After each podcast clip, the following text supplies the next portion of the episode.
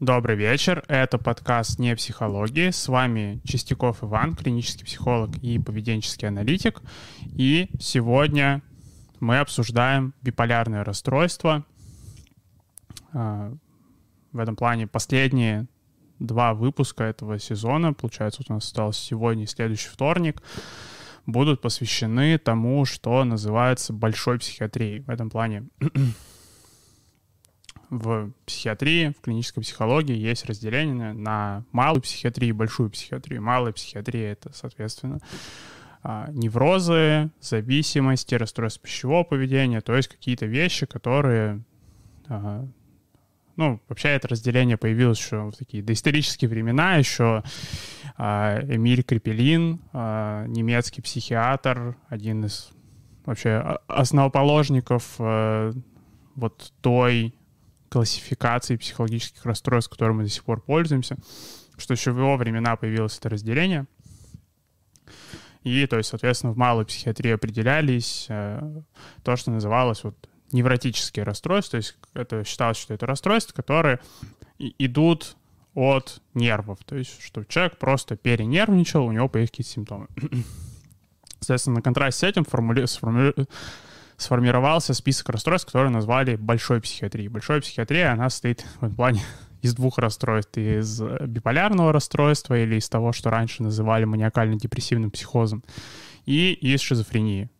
Соответственно, сегодня мы будем разбирать биполярное расстройство, в следующий раз затронем шизофрению. Затронем, потому что шизофрения — вещь такая, про нее можно 10 сезонов наклепать, и все равно будет недостаточно, потому что это и культурный феномен яркий, и психиатрический феномен сложный, для, особенно для психотерапии это прям вообще супер большой челлендж. как это все вообще а, понять, что там происходит в этом плане. Так, сейчас, секундочку, извиняюсь. Да. А, как все это понять в психотерапевтическом плане, а, как с этим работать, а, да с чем вообще работать. В этом плане вопрос шизофрении, он очень сложный, поэтому в следующий раз, можно сказать, мы затронем только вопрос шизофрении. А, ну и, соответственно, разбирать мы будем большую психиатрию так, как и малую психиатрию, мы будем разбирать ее с точки зрения поведенческой, то есть и исходя из предположения, что симптомы, с которыми люди сталкиваются, что какие-то их э, переживания, какие-то болезненные переживания, какие-то проблемы, которые они испытывают, это не только то, что у них происходит где-то под кожей, и это точно не то, что происходит в параллельной реальности, это то, что происходит в реальном времени, в реальном мире, а в их каких-то реальных решениях, которые они принимают в своей повседневной жизни. Поэтому, соответственно, когда мы работаем с психологическими расстройствами, то а, наша задача в таком случае искать постоянно, как какие-либо проблемы человека, как они воспроизводятся изо дня в день в его повседневной жизни, а не только в каких-то критических моментах, где человек и сам прекрасно замечает, что эта проблема воспроизвелась.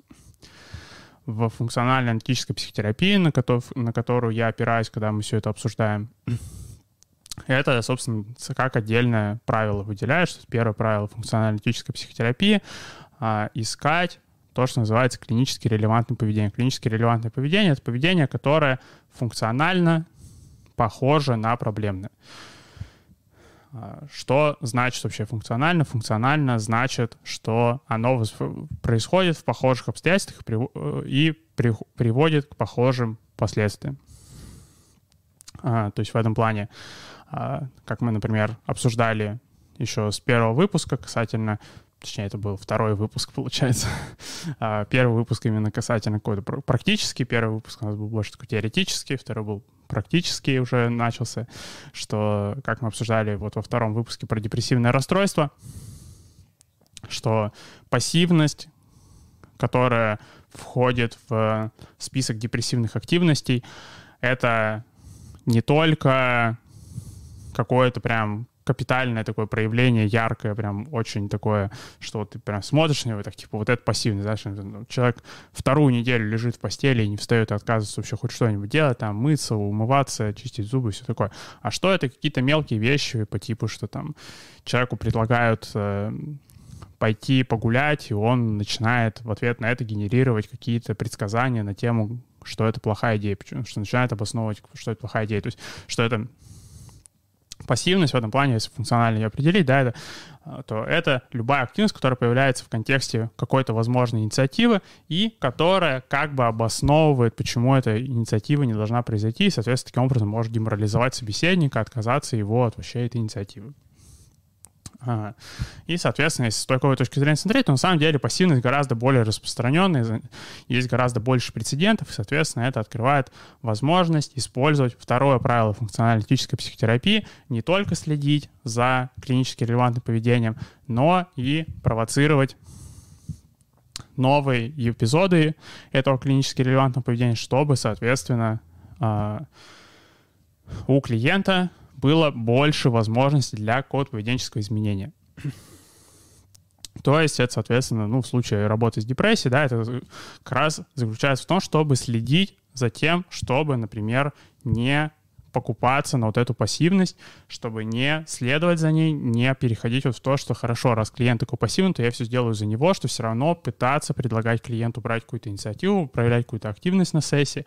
И, соответственно, если у него вдруг это получается, то реализовывать. И а, третье правило как раз подкреплять, собственно, желательное поведение. Потому что в целом а, поведенческий подход терапии, он заключается в том, что ну, в целом вся с точки зрения поведенческой интерпретации, вся вообще психотерапия, она про то, чтобы желательное поведение подкреплять, а нежелательное поведение не подкреплять, поэтому все равно в крупном контексте все к этому сводится. Ну и то есть в этом плане первое и второе правило, они нужны для того, чтобы было больше желательного поведения, которое можно подкреплять. Для этого как бы первое правило, оно как бы ищет новые варианты желательного поведения, которое можно было подкрепить. А второй, второе правило напоминает, что ну, нужно еще как бы и следить в работе за тем, что прям пользоваться этим возможностью, прям их вызывать. Соответственно, с этой точки зрения мы разбирали депрессивное расстройство, тревожное расстройство другие расстройства. И сегодня с этой же точки зрения мы начнем разбирать большую психиатрию, то есть равно помнить вот про то, что нам нужно искать клинически релевантное поведение, нам нужно смотреть, как можно новые возможности это клинически релевантное поведение вызвать. Но прежде чем мы начнем разбирать с поведенческой точки зрения, что вообще говорит нам мейнстримная точка зрения насчет того, что такое биполярное расстройство. Биполярное расстройство — оно вообще в э, медицинской литературе встречается с незапамятных времен, еще Гиппократ про него писал. И в этом плане это вот такое расстройство, которое даже, оно интересно, оно раньше шизофрении в этом плане появилось в медицинской литературе. Еще вот э, в Древней Греции описывали э, эпизоды, когда у людей, собственно, чередовались эпизоды э, меланхолии и мании.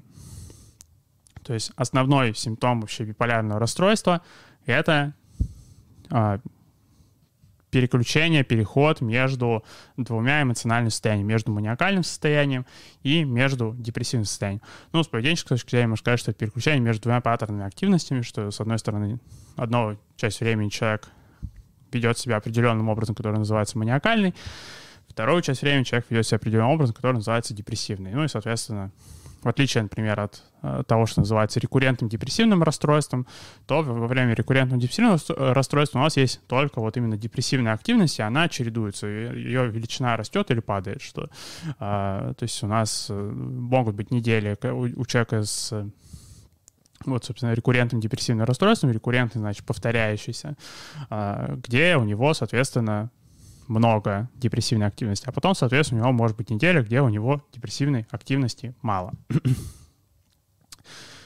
Биполярное расстройство отличается от этого тем, что у нас есть время, когда много депрессивной активности, а потом наступает время, когда не просто отсутствие депрессивной активности происходит, а происходит прям переключение в другую активность, которая называется маниакальной. И это тоже сложная проблема, потому что нужно еще определить, что такое вообще маниакальная активность. Ну и сегодня мы тоже этим займемся. Ну и еще один из вариантов биполярного расстройства, это то, что называется смешанный эпизод. Это когда депрессивная и а, маниакальная активность, они одновременно происходят, что в течение одного дня, собственно, у человека сразу же и депрессивная, и маниакальная активность. Собственно, да, что расстройство в этом плане известно давно, и а, до насколько я знаю, третьей вроде редакции DSM, э, диагностическое статистического руководства по психическим болезням американского, оно называлось маниакально-депрессивным психозом. И, э, собственно, почему, в отличие от депрессивного расстройства, э, маниакально-депрессивный психоз — это большая... То есть почему депрессивное расстройство — это малая психиатрия, а биполярное расстройство — это большая психиатрия? Потому что а, собственно, исторически всегда в биполярное расстройство вкладывают именно вот этот компонент психоза, то есть что а, в неврозах у нас болезни — это как бы просто вот, что человек перенервничал. В психозах это предполагается именно от заболевания, то есть вот, что то, что Крепелин формулировал еще, что это такое заболевание души происходит, что то есть как бы это предполагается между, под собой какую-то прям а, ну, исторически так считалось, что обязательно психолог должен предполагать под собой какое-то потенциально опасное поведение. То есть что э, в этом плане спорная концепция, которая, с сейчас до сих пор борются, потому что это приводит к стигматизации, потому что из-за этого появляются такие стереотипы о том, что люди там с шизофренией, они опасны, что они там агрессивные, всякие такие вещи, что статистика на самом деле не согласуется. Большинство людей, которые совершают какие-то нападения, какие-то преступления, а у них на самом деле никаких абсолютно нет проблем э, в психиатрическом плане, что это просто люди, а, у которых э, как- как-то вот обстоятельства сложились, что они решили совершать какие-то плохие, жестокие э, вещи.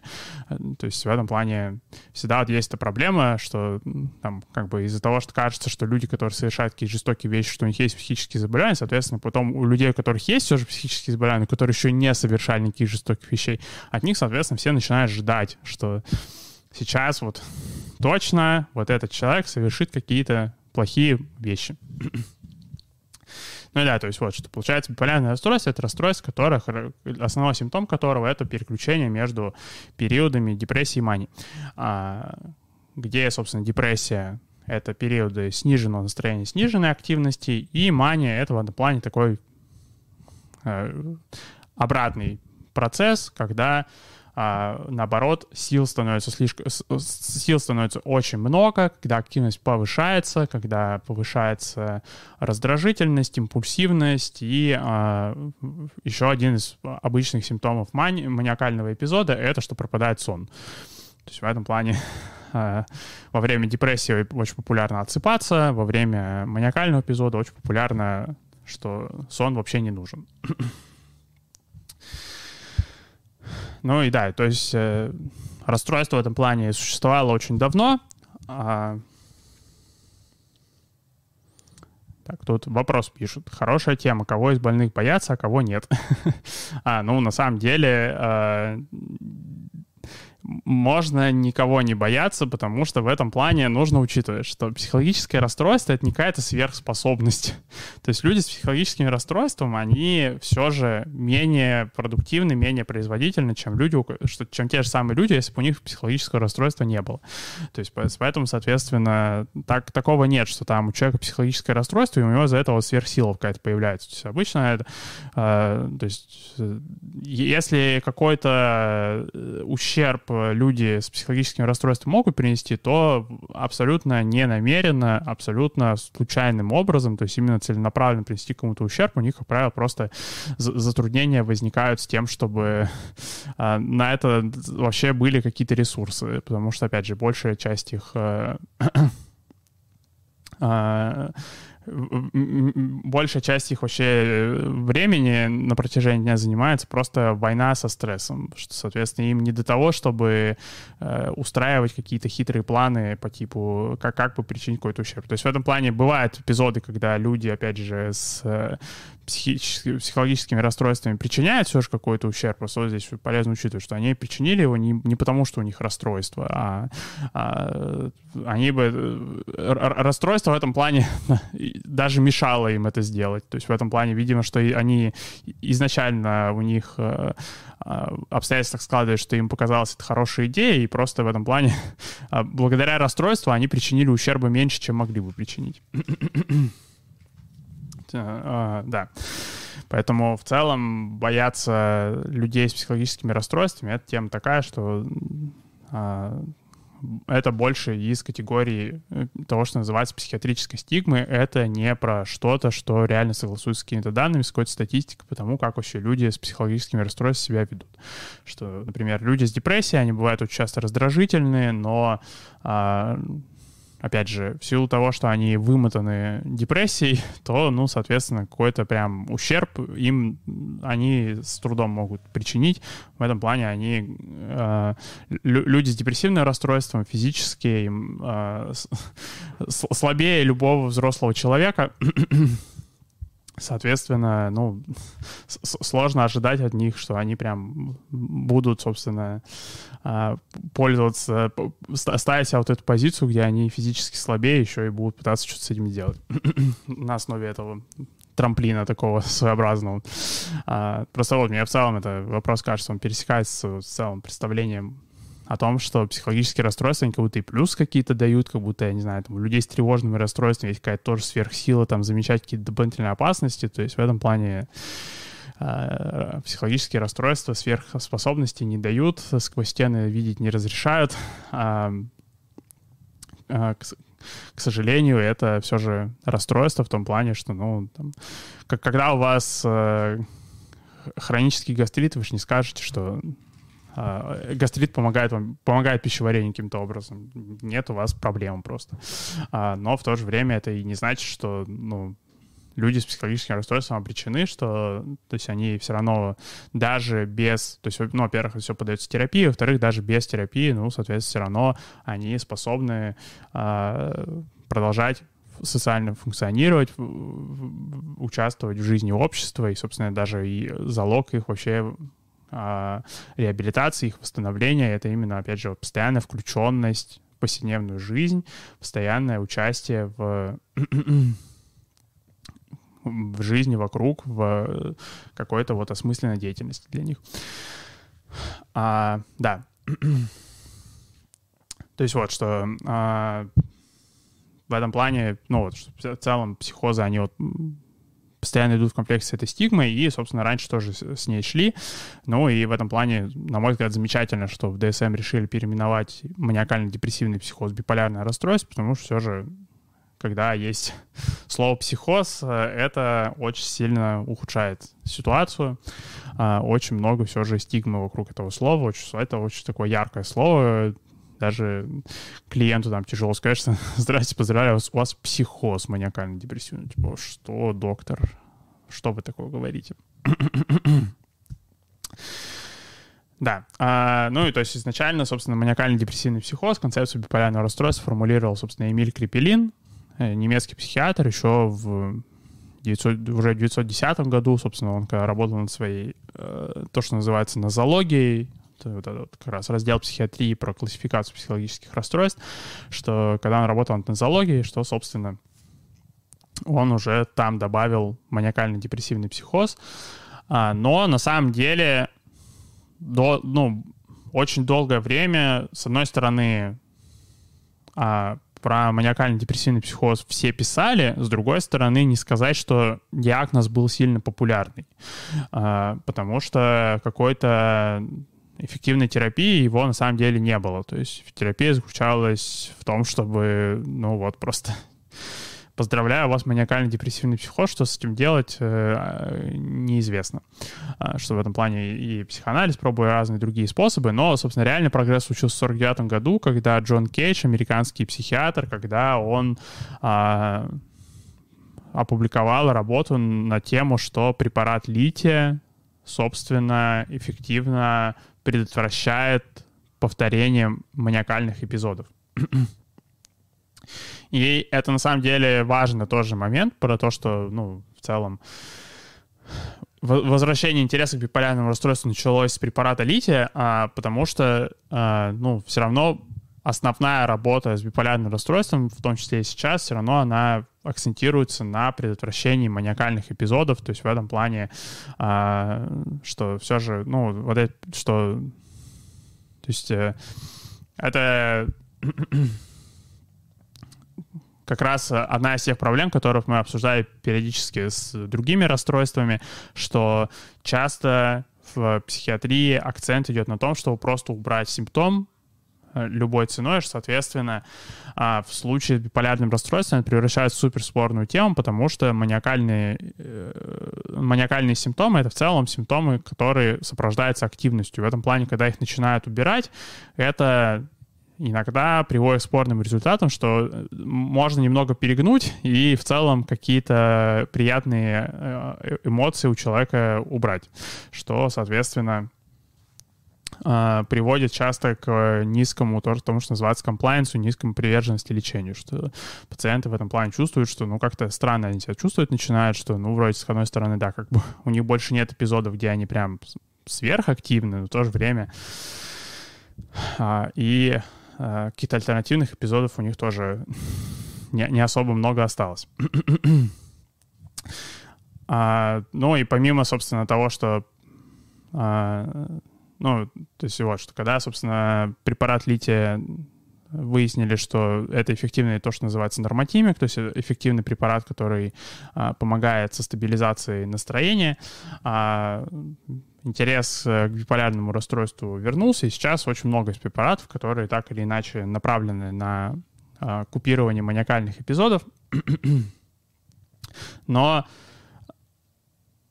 почему вообще есть необходимость все еще сидеть тогда разбирать психотерапевтическую работу, как вообще может выглядеть психотерапия какого-либо расстройства. Потому что это, в принципе, вопрос актуален другим расстройствам. Потому что, на самом деле, для многих расстройств есть, на самом деле, какие-то препараты, которые могут как-то либо э, эти расстройства купировать. В этом плане, э, наверное, из, э, ну, то есть в этом плане классическое это депрессивное расстройство, наверное, там все как бы, наверное, уже знают про все эти там э, ингибиторы обратного захвата серотонина и прочие препараты, что э, с тревожным расстройством сложнее, потому что, ну, да, опять же, что есть у нас в природе атаракс, феназепам, но вроде как все же клинические рекомендации говорят, что все же золотой стандарт терапии, какая-то первая линия, это все же когнитивно-поведенческая терапия, что все же тревожные расстройства лечить, например, э, бензодиазепинами. Это спорная идея, это вызывает зависимость, потому что бензо, бензодиазепины нельзя долго принимать,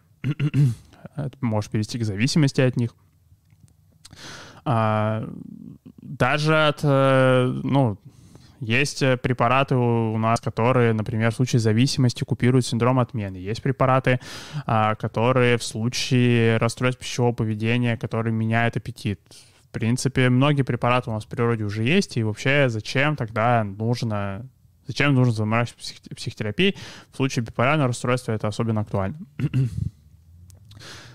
А, с психотерапией нужно заморачиваться за тем, что а, фармакотерапия несмотря на то, что в целом она эффективна, что как раз-таки, опять же, из-за того, что фармакотерапия в целом концептуализируется как работа с, по уменьшению какого-то проблемного поведения, а, у нее часто есть побочные эффекты в плане, что другие активности тоже начинают страдать.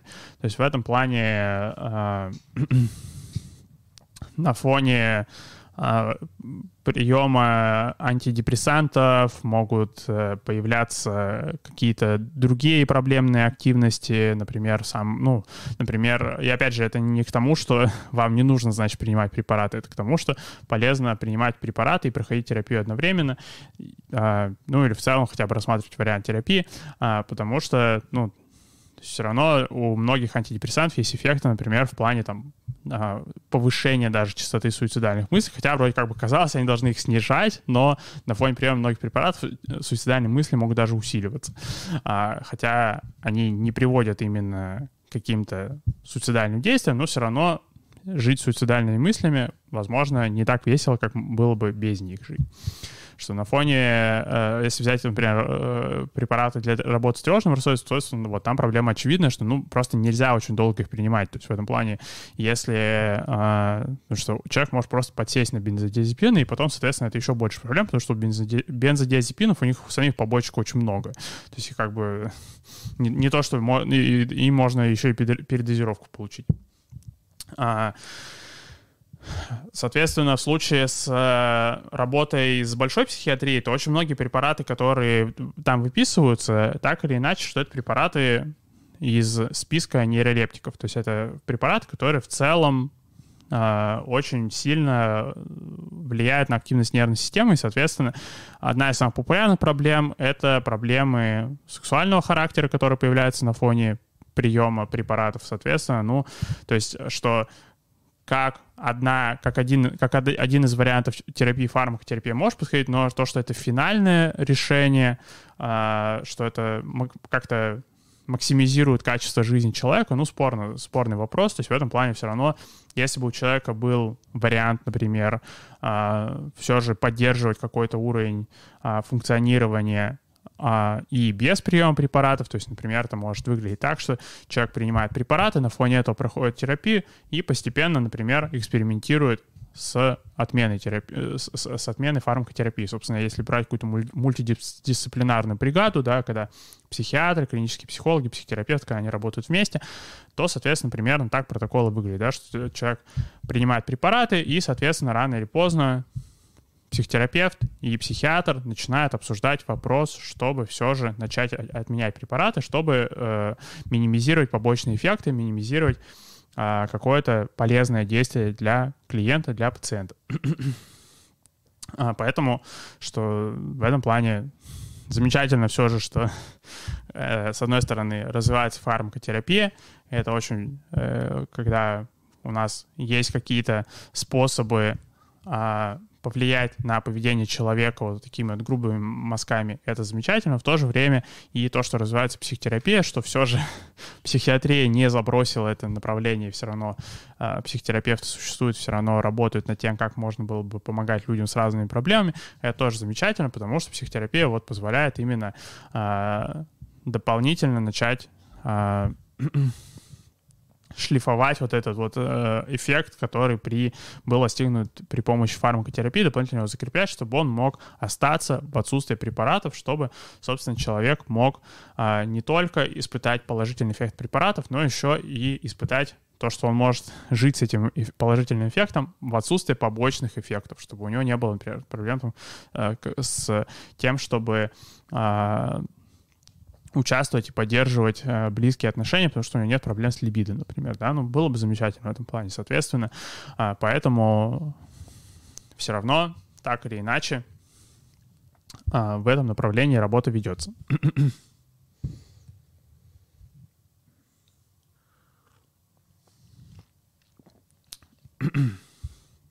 да. А, и А, соответственно, какая вообще проблема возникает как раз-таки в психотерапии биполярного расстройства. Психотерапия биполярного расстройства как раз вот создает проблему, вот это очень а, такая укоренившаяся, в том числе, ну, опять же, когда приходят а, э, когда в терапию приходят э, люди с биполярным расстройством, как правило, они все же приходят уже после психиатра, то все равно возникает этот небольшой конфликт между тем, опять же, как на какие-то проблемы смотрит психиатрия, а, если брать психиатрию э, фармакологического типа и а, психотерапия. То есть, что все равно пациент или клиент может прийти с впечатлением, что как будто его проблема — это испытываемые эмоции, и, что, соответственно, решение его проблемы — это отсутствие эмоций. То есть, что а, в случае биполярного расстройства а, очень легко вот случайно фокус сместить вот с того, с каких-то поведенческих проблем на, на то, чтобы какие-то конструктивные навыки приобретать, на то, чтобы как-то улучшать уровень функционирования, сместить акцент на то, что а, доктор, пожалуйста, уберите у меня эмоции любой ценой. То есть в этом плане это э, не самая редкая история, когда можно увидеть человека, который буквально боится испытывать вообще любые эмоции, потому что, ну, опять же, что если концептуализировать, что проблема биполярного расстройства — это настроение, и что есть перепады настроения, то, соответственно, любые очень яркие эмоции человек начинает восприниматься подозрительно, что, ну, и как бы, опять же, в этом плане, собственно, вот опять же, полезная терапия, потому что, ну, было бы все же замечательно, чтобы человек, даже если у него была история биполярного расстройства, чтобы он все равно продолжал испытывать какие-то краски жизни, чтобы он все равно мог испытывать какие-то яркие впечатления, то есть чтобы не было такой ситуации, что там вот, здрасте, а, у вас биполярное расстройство, извините, с сегодняшнего дня у вас полторы эмоции остались. А, хорошего настроения. а, ну да, ну и... Но тогда чтобы вообще понять, а в чем тогда проблема при биполярном расстройстве, если не, собственно, сами испытывая эмоции, то нужно сперва немного подразобраться с тем, а что вообще такое эмоции с поведенческой точки зрения. Один из способов понять, что такое эмоции с поведенческой точки зрения, это представить себе человека, который бежит по лесу от медведя. Да, точнее, от мистера медведя. Мистер человек, который бежит по лесу от мистера Медведя. А, и что, соответственно, а,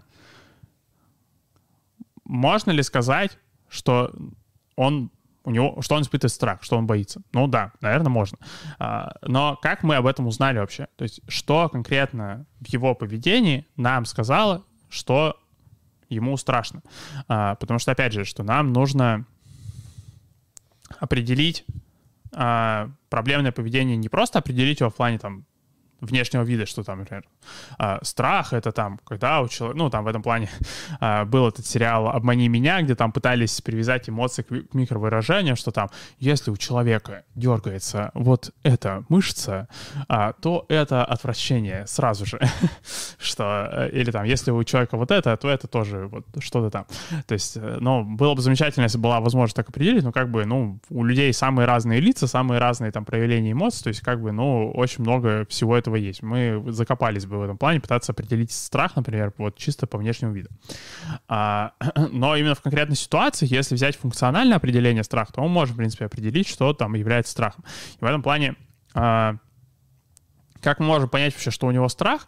Это мы можем понять это так, что если мы увидим, если мы поставим в эту ситуацию еще людей, то мы увидим, что если он бежит от медведя, то другие люди тоже начинают бежать.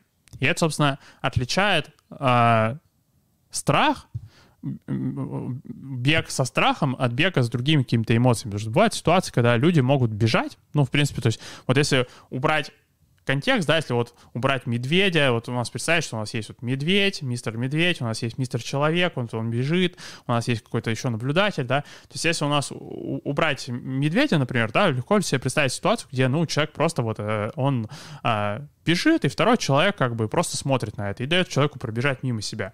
Но, соответственно, в случае, если бежит медведь, то даже если наблюдатель не видит этого медведя, он все равно потому что этот человек бежит, он может тоже начать бежать. Соответственно, в такой ситуации можно сказать, что был страх. То есть страх, то есть эмоция в этом плане — это та часть поведения, которая слушателю какую-то инструкцию передает передает без вот необходимости что-то вокально говорить. То есть в этом плане э, это может быть там какое-нибудь испуганное выражение лица, это может быть еще что-то. Ну, то есть вот, что в этом плане страх — это не э, вот та часть э, поведения, где человек бежит. Страх — это та часть э, поведения, где человек бежит каким-то определенным образом, что другие люди, когда видят его, они тоже начинают бежать что а, и, соответственно, другие люди, когда дальше их видят, тоже начинают бежать. То есть в этом плане, что вот эта беготня вся начинается. То есть в этом плане, что, а, что соответственно, в поведенческом плане вот именно страх, страх — это не что-то, что человек испытывая где-то вот в глубине души, и никак это, ни, ни в чем это не проявляется. А что это, собственно, то, что он делает, это какая-то, что-то вот, что накладывается параллельно с его активностью, которую он делает, и таким образом какую-то информацию окружающим сообщает. И, соответственно, в таком случае мы можем примерно определить, что вообще-то является вот, ну, то есть в случае с э, депрессивным расстройством, да, мы, например, определяем, что это вот, что это какие-то дополнительные активности, которые вот, что у человека у самого низкая активность, у него есть еще дополнительные активности, которые у других людей активность тоже снижают. То есть в этом плане начинается такое заражение. То есть что вот это, например, пассивность вот эта, которая, прису... которая а, входит в, в депрессивное поведение. То есть что это получается, что человек как бы ведет себя вот таким образом, что у других людей как бы инициатива тоже начинает пропадать. То есть у него самого инициативы нет, и как бы и у других инициативы начинает разлагаться. А... Uh, пишут. Эффект медвежьего домино. Да, ну, примерно вот в таком uh, ключе получается. Uh, так, сейчас у меня интернет отвалился на, телефоне. Все, теперь заработал. Чат, чат было не видно. Теперь все замечательно видно, все починилось. А, да, то есть получается такой эффект медвежьего еще пишет подкрепляю в любом случае. Ну, спасибо, да, опять же. А, опять же, если есть какие-то вопросы по поводу того, что мы сегодня обсуждаем, а, то обязательно пишите какие-то комментарии, все тоже обязательно будем обсуждать. Вот ужасный целый год была в отношении с человеком в тяжелейшей депрессии, потом два года лечилась.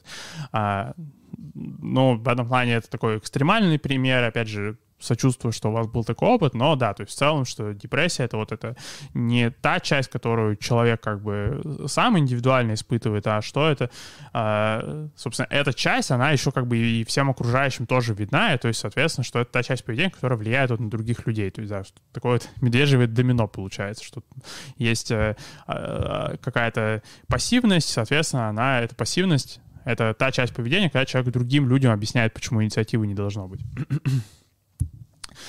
А, ну, соответственно, в случае маниакального эпизода в этом плане это немного наоборот работает. Человек в маниакальном эпизоде, он наоборот перестает быть пассивный в принципе. То есть он, в принципе, а, какие-то возражения против его идей просто перестают приниматься. То есть в этом плане.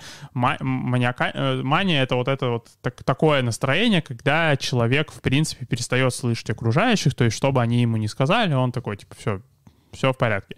Я все знаю, все, у меня все под контролем, все получится, я все сделаю.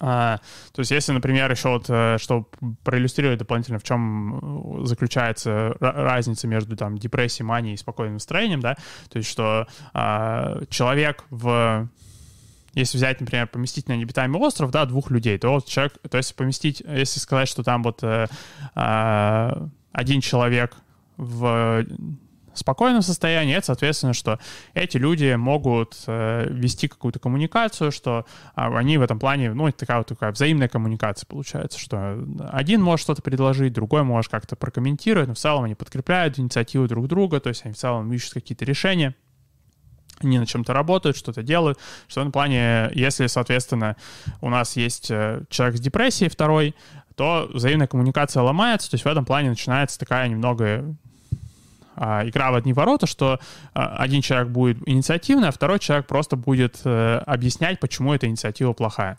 А, соответственно, альтернативный вариант этому — это маниакальный эпизод, это когда как раз-таки один человек инициативный, а второй человек инициативный настолько, что э, у первого человека даже больше нет возможности проявлять свою инициативу, нужно постоянно просто отбиваться вообще от Э,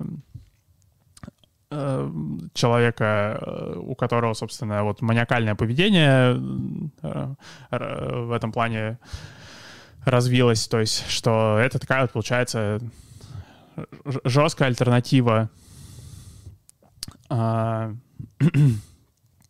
депрессии.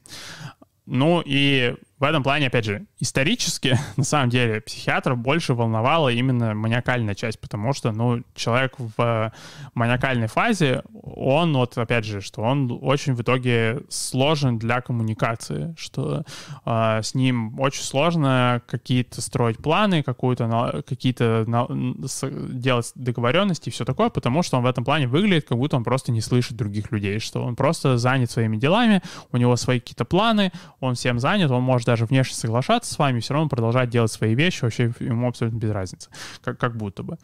А, но а, а,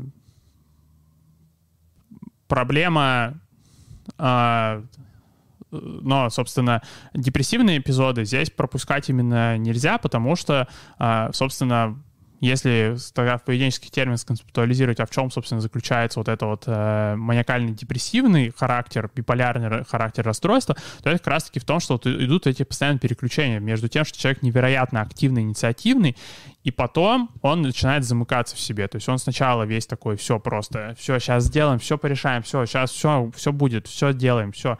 Берем 10 тысяч проектов, все, над всеми проектами работаем, больше не спим, потом, соответственно, бам, просто все, все договоренности срываются, все, все отменяется, и все, теперь умираем. Что, соответственно, если вот именно с поведенческой точки зрения сконцептуализировать биполярное расстройство, это расстройство нестабильности в общении, то есть нестабильности в отношениях. И почему это полезная концептуализация? Маниакальная фаза проявляется только социальной или в прочих активностях? Ну, такой спор, сложный вопрос, потому что а, надо еще поискать у людей несоциальной активности, это прям нужно под лупой разглядывать. Что, то есть в этом плане, ну, можно сказать, что проявляется социально, то есть, э, ну, маниакально есть овсянку, это сложно. То есть можно маниакально, например, приготовить э, на весь подъезд овсянки, и это, но это социальная активность. А вот именно, что как вот взять овсянку, именно съесть ее маниакально, это сложный вопрос. То есть все же, мне кажется, в этом плане а, э, речь больше про социальную активность. Просто почему вообще я вот это вот про а, то, что, собственно, поведенческое, из поведенческой точки зрения биполярное расстройство заключается в нестабильности, почему это важно? Потому что это, собственно, пересекает все тем, что мы в прошлый раз обсуждали. Мы обсуждали про расстройство личности, в том числе мы обсуждали про пограничное расстройство личности, потому что э, это проблема, которая на самом деле для пограничного расстройства личности тоже актуальна. То есть это как раз-таки, это просто один из пунктов пограничного расстройства личности, это эмоциональная нестабильность. То есть просто в пограничном расстройстве личности еще другие пункты есть, по другим пунктам идет нестабильность. Но, собственно, и нестабильность в эмоциональном плане там тоже есть. А, и а, этот факт, его, собственно, а, заметила в том числе и Марша Лайнен, которая разрабатывала диалектическую поведенческую терапию. В этом плане были исследования на тему, что, в принципе, можно использовать диалектическую поведенческую терапию, в том числе при, при биполярном расстройстве тоже. А, что можно, собственно, работать над тем, чтобы а, люди, вне зависимости от своего от, собственно, переживаемых э, каких-то ощущений, чтобы они все равно продолжали оставаться в контакте, чтобы они были именно стабильны просто в плане контакта.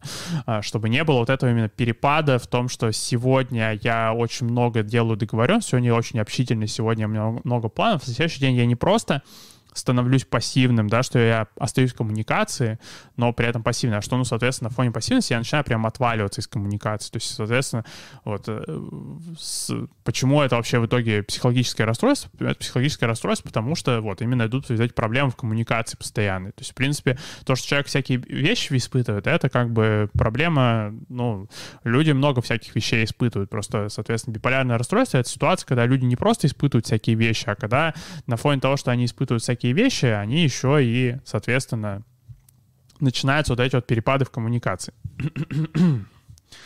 а,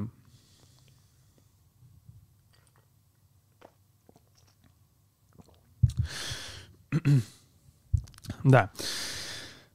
То есть здесь, соответственно, когда все эти перепады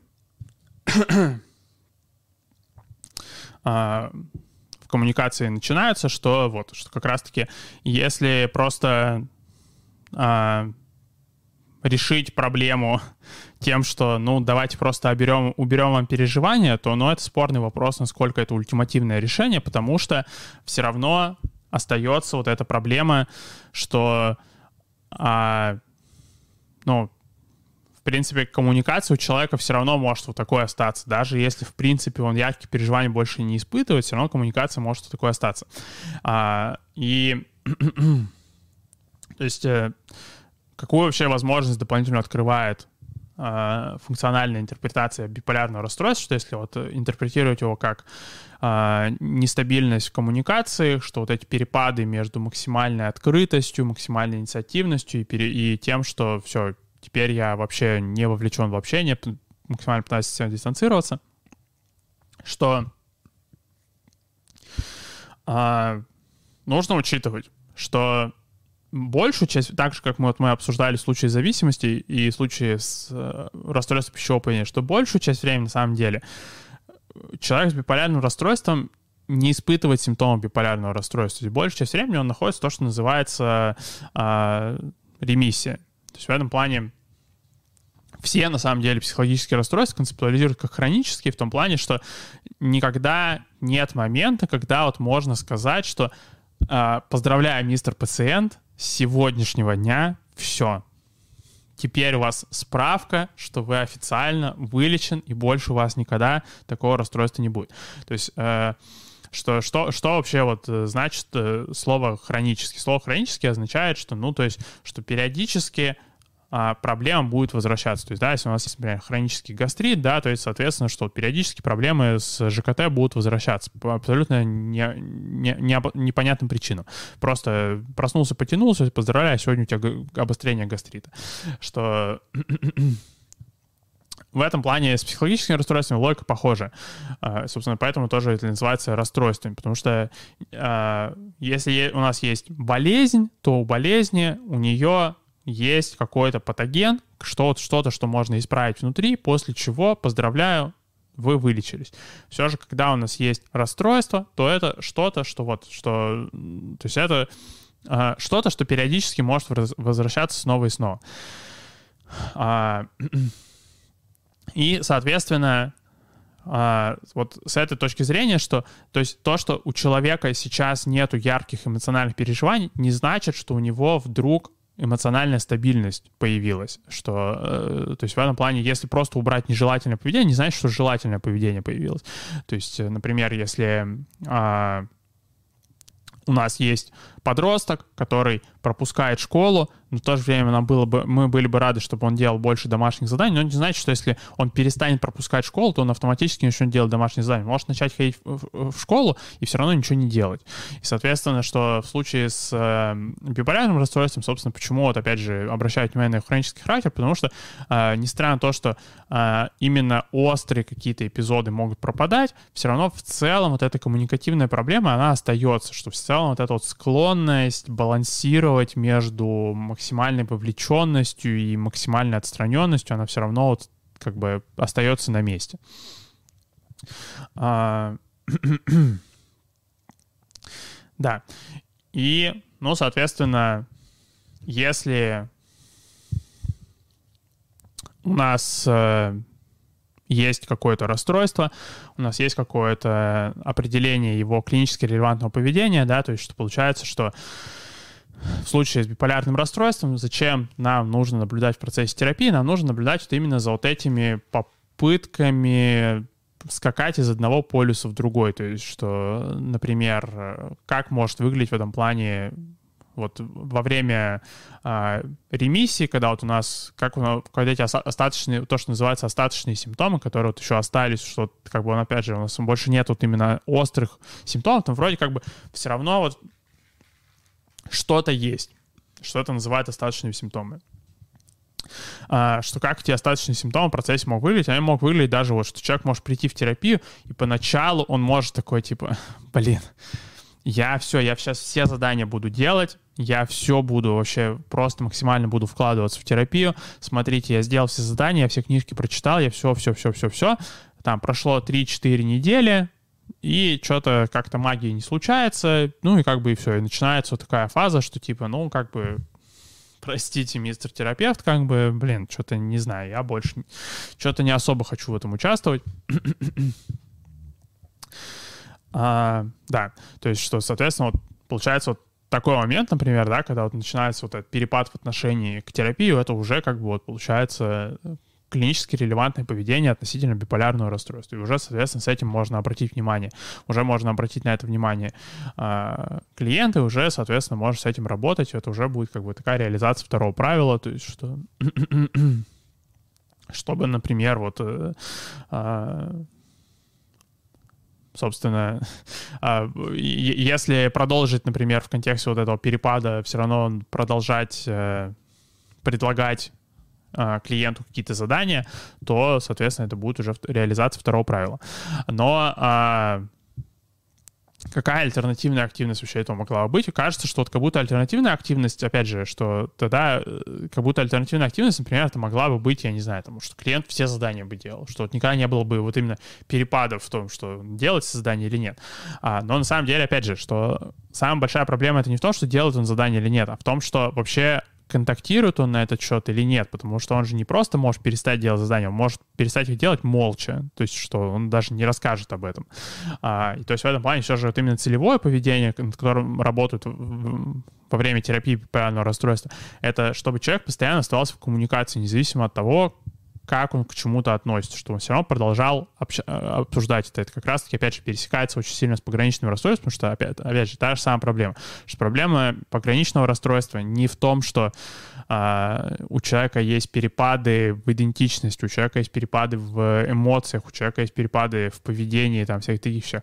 А, проблема в том, что а, человеку из-за того, что вот вся эта нестабильность есть, соответственно, окружающим очень тяжело это выдерживать, очень тяжело сидеть, вникать в это во все, что там я сегодня такое, завтра другое, я не понимаю ничего, мистер пограничник, хватит, мистер пограничник, уезжай на Донбасс, просто пограничь там, что что окружающим очень тяжело в это все вникать.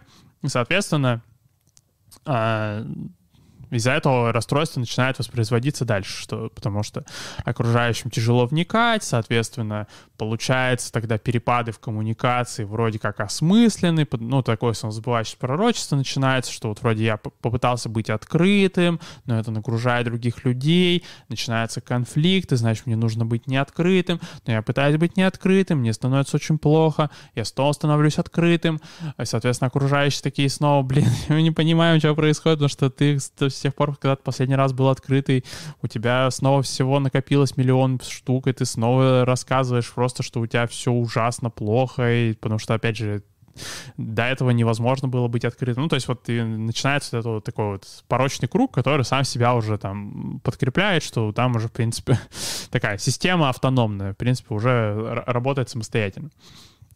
Ну и, соответственно, при биполярном, то есть похожая проблема происходит, что, ну, то есть понятно, что у человека, у, у человека с утра может быть хорошее настроение, вечером может быть плохое настроение, стоит при, при биполярном расстройстве возникает проблема, что очень тяжело а, оставаться в контакте, потому что, опять же, что а, может, могут быть проблемы с этим навыком, что не просто быть открытым, а быть открытым и одновременно заботиться о том, что вообще там у другого человека происходит. И причем, опять же, что даже есть такой навык, ну, в целом-то многие люди знают, что было бы неплохо заботиться, просто они трактуют это как будто заботиться о других людях, это, например, что-то не говорить. То есть, например, там, э, не напрягать, ну, там, позаботиться там, о, своем, о своем партнере, о мистере партнере, это там, ну, не, не говорить ему, что, э, о, знаешь, э, я сегодня проснулся и такой, типа, по-моему, ты меня бросишь. Типа, как, как будто вот если это не говорить, это как будто забота будет. Но на самом деле забота — это дополнительное действие. То есть это дополнительное действие, которое вы делаете дополнительно к открытости. То есть вы сначала открытый, потом заботливый. То есть вы не можете быть заботливым, когда вы не открытый. Что, э, то есть забота — это когда вы, например, поделились тем, что вот, у меня такие мысли, а потом позаботились о партнере, потому что, ну да, я понимаю, как это звучит, например, да, что я знаю там, что в целом звучит тревожно, ну, типа, вот проснул, проснулся, потянулся, такие мысли у меня сегодня, типа, вот, а, что мы расстанемся. А, что, но, я знаю, как это звучит, типа, а, в этом плане сочувствую, что тебе тоже сегодня с этой информацией жить, но вот. Тут пишут вопрос. Привет, скажи, ли есть смысл общаться с бывшими друзьями, которые общаются с другими людьми, а ко мне обращаются только когда что-то нужно, если больше друзей кроме них нет? А,